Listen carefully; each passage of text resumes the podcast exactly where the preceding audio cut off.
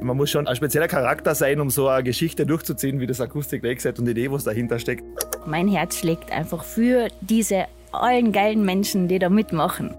Hallo ihr Lieben, herzlich willkommen zur heutigen mittlerweile schon sechsten Folge des Vogelfunk, dem Podcast über alles rund um Festivals, Musik, Kultur, Liebe und Leidenschaft. Heute sind wir mit euch direkt am Sonnegassee und versuchen Antworten auf die Fragen zu finden, die ihr euch schon immer übers Akustik Lakeside gestellt habt. Viel Spaß beim Reinhören.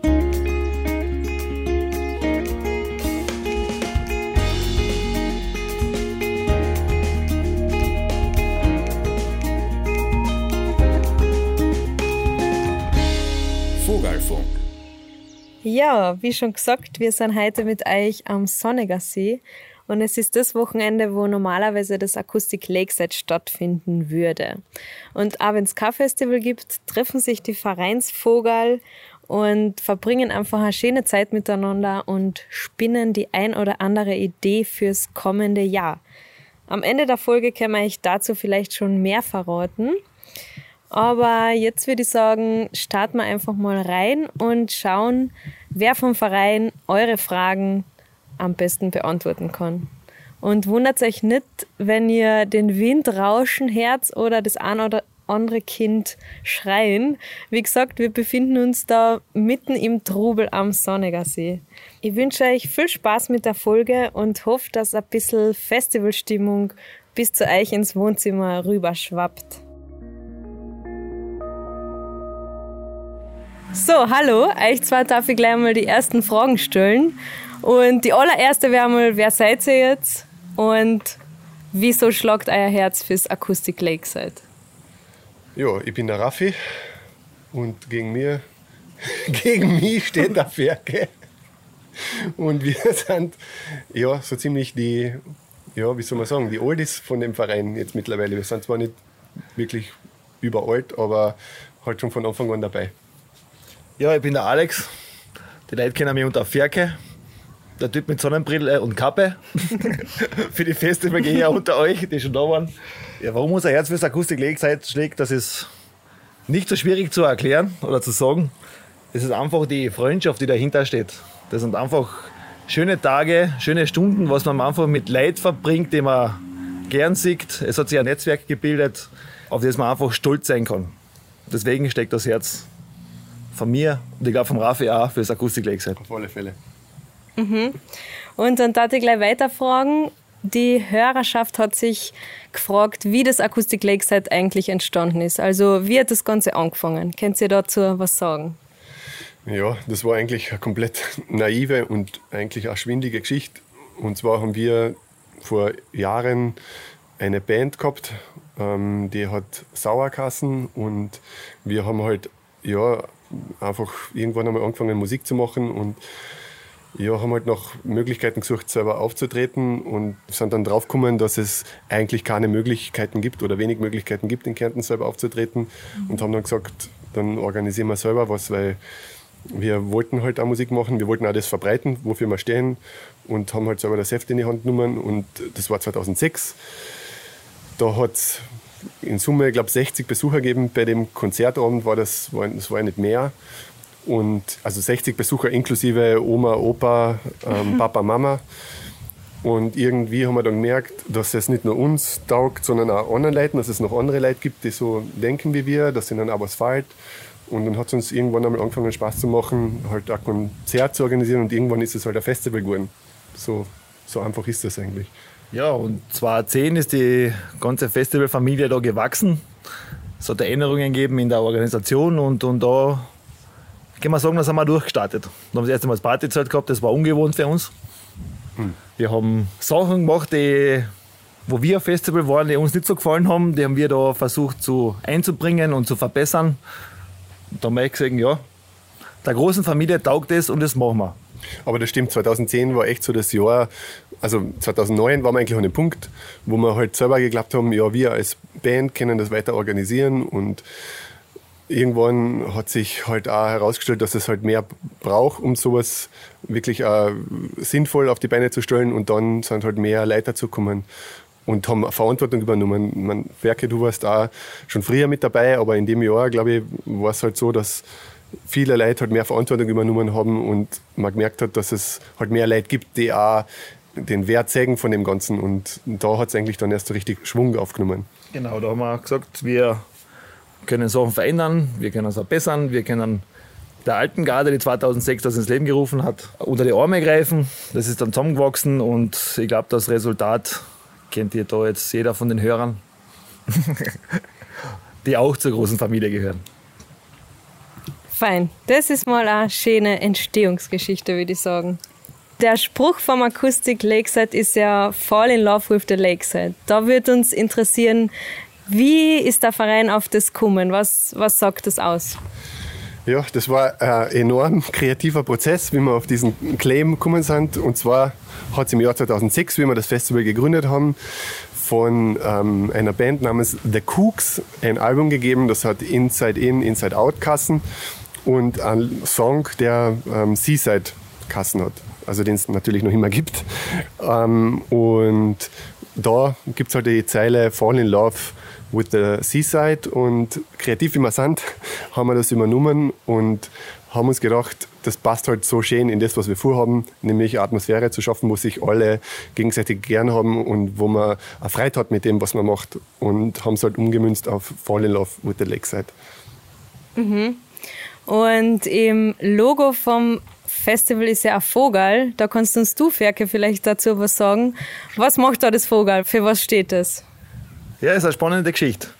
Es hat in den Jahren davor jedes Jahr ein anderes Leittier gegeben. Dann haben wir gesagt, ja, wir müssen oder wir sollten uns auf ein, auf ein Logo, auf ein Symbol einigen. Und da hat unsere liebe Sarah ein paar Vorschläge gemacht. Dann habe ich den Vogel gesegnet. Dann habe ich gedacht, ja, nachdem die ganze Runde, die da zusammensitzt, einen gewaltigen Vogel hat. Und ja, ich meine es auch genauso, wie ich es gesagt habe.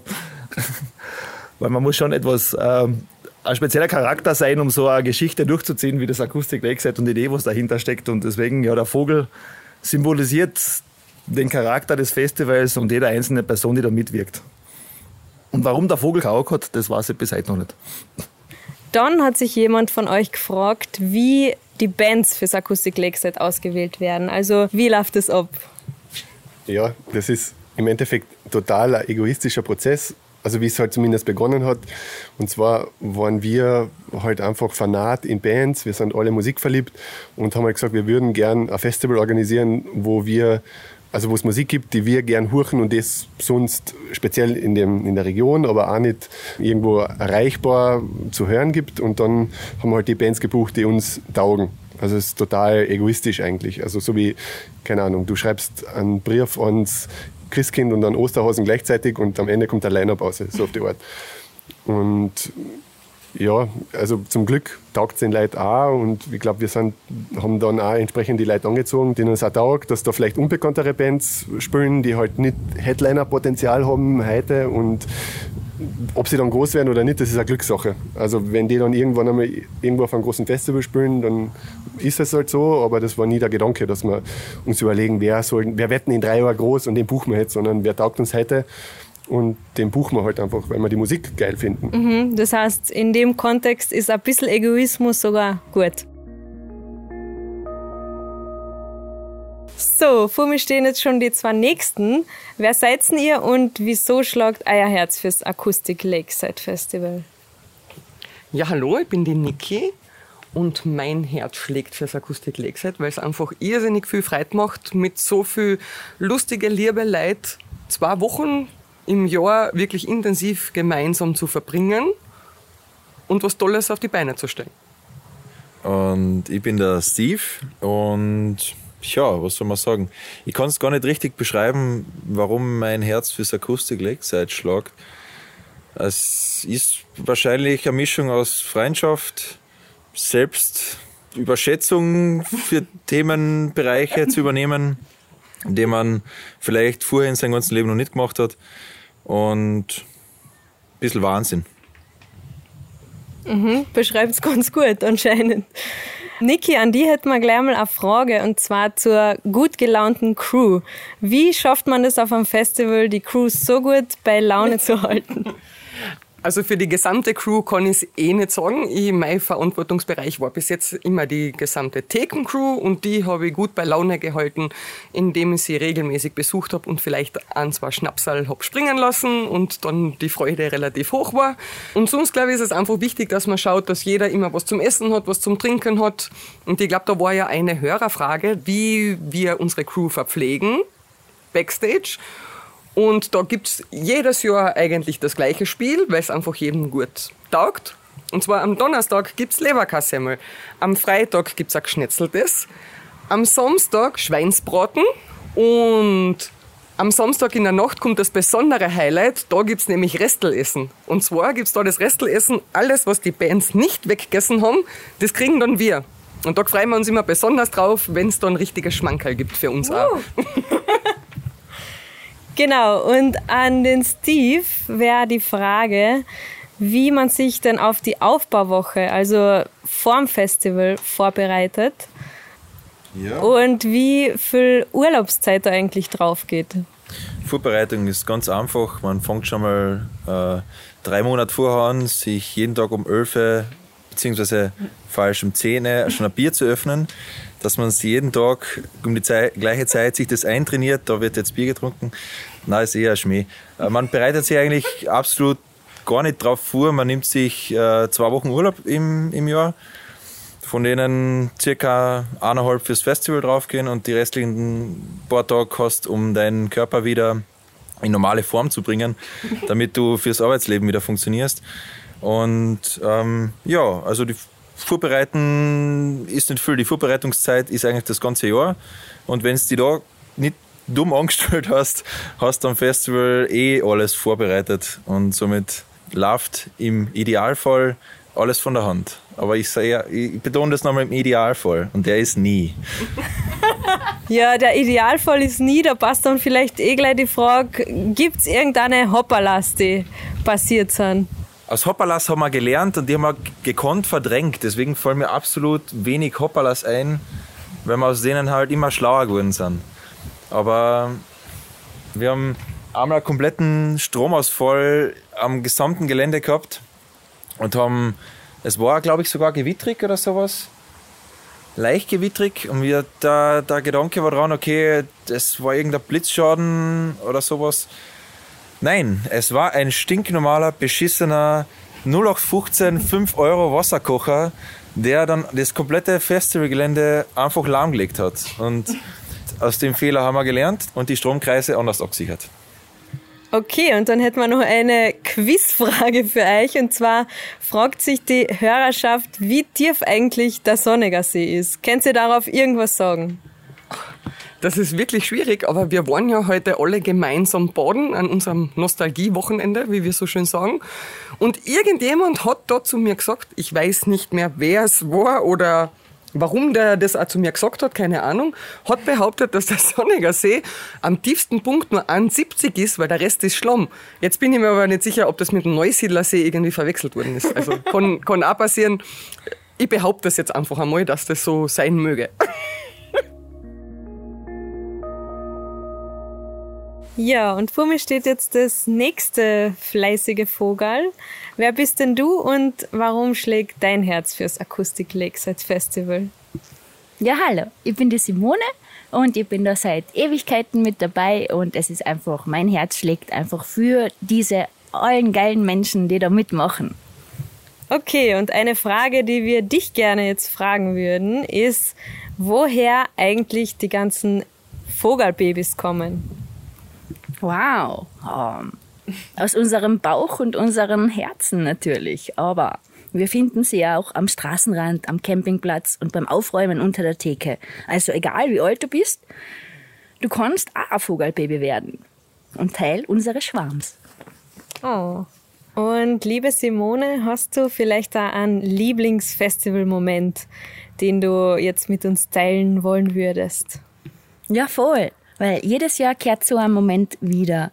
Und das ist einfach wenn man nach 14 Tagen aufbauen und tausenden neuer Freunde gewonnen hat und so viele wunderbare Darbietungen gesehen hat, wenn man sich einfach hinter der Haupttheke trifft, alle Vogelang gemeinsam. Wir trinken dann richtig guten Glavage-Schnaps mm. und liegen uns in den Armen und weinen und es ist einfach so schön. Den Moment kenne ich. Das ist auch einer meiner Lieblingsmomente am Festival, muss ich zugeben. Heute, bevor wir uns da jetzt alle am See getroffen haben, gab es ja eine Vereinssitzung, wo sich die Vereinsspatzen auch Gedanken über die Zukunft gemacht haben und vielleicht die eine oder andere Idee für die nächsten Jahre gesponnen haben. Könnt ihr da schon was verraten oder gibt es da schon was zum Teasern? Ja, ich meine, es ist sicher, also wir sind sicher noch nicht am Endpunkt angelangt, wo wir sagen, das und das wird es jetzt werden in Zukunft, aber ich glaube, was so die Stimmung war, was man gespürt hat heute, war, dass jedem so viel daran liegt, dieses Vogel als Lebenssymbol, als Lebenseinstellung weiterleben zu lassen. Und das wollen wir auf alle Fälle bewerkstelligen. Was man dazu sagen muss, ist, dass es natürlich enorm viel Energie kostet, in der Freizeit, ohne dafür gezahlt zu kriegen, ein Festival zu organisieren. Und dass wir uns wahrscheinlich eher darauf zurückbesinnen, zu einem Punkt, wo wir sagen, das ist Aufwand, der uns Spaß macht, aber das ist jetzt nicht etwas, was uns hinmacht auf lange Sicht.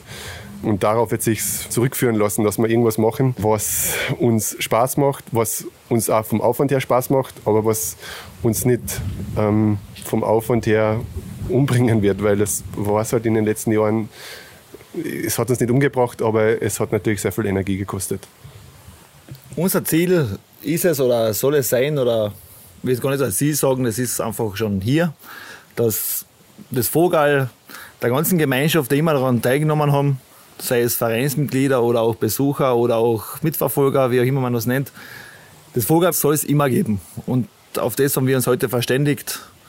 Und ich denke, dass da, egal was wir machen, ihr seid sicher dabei.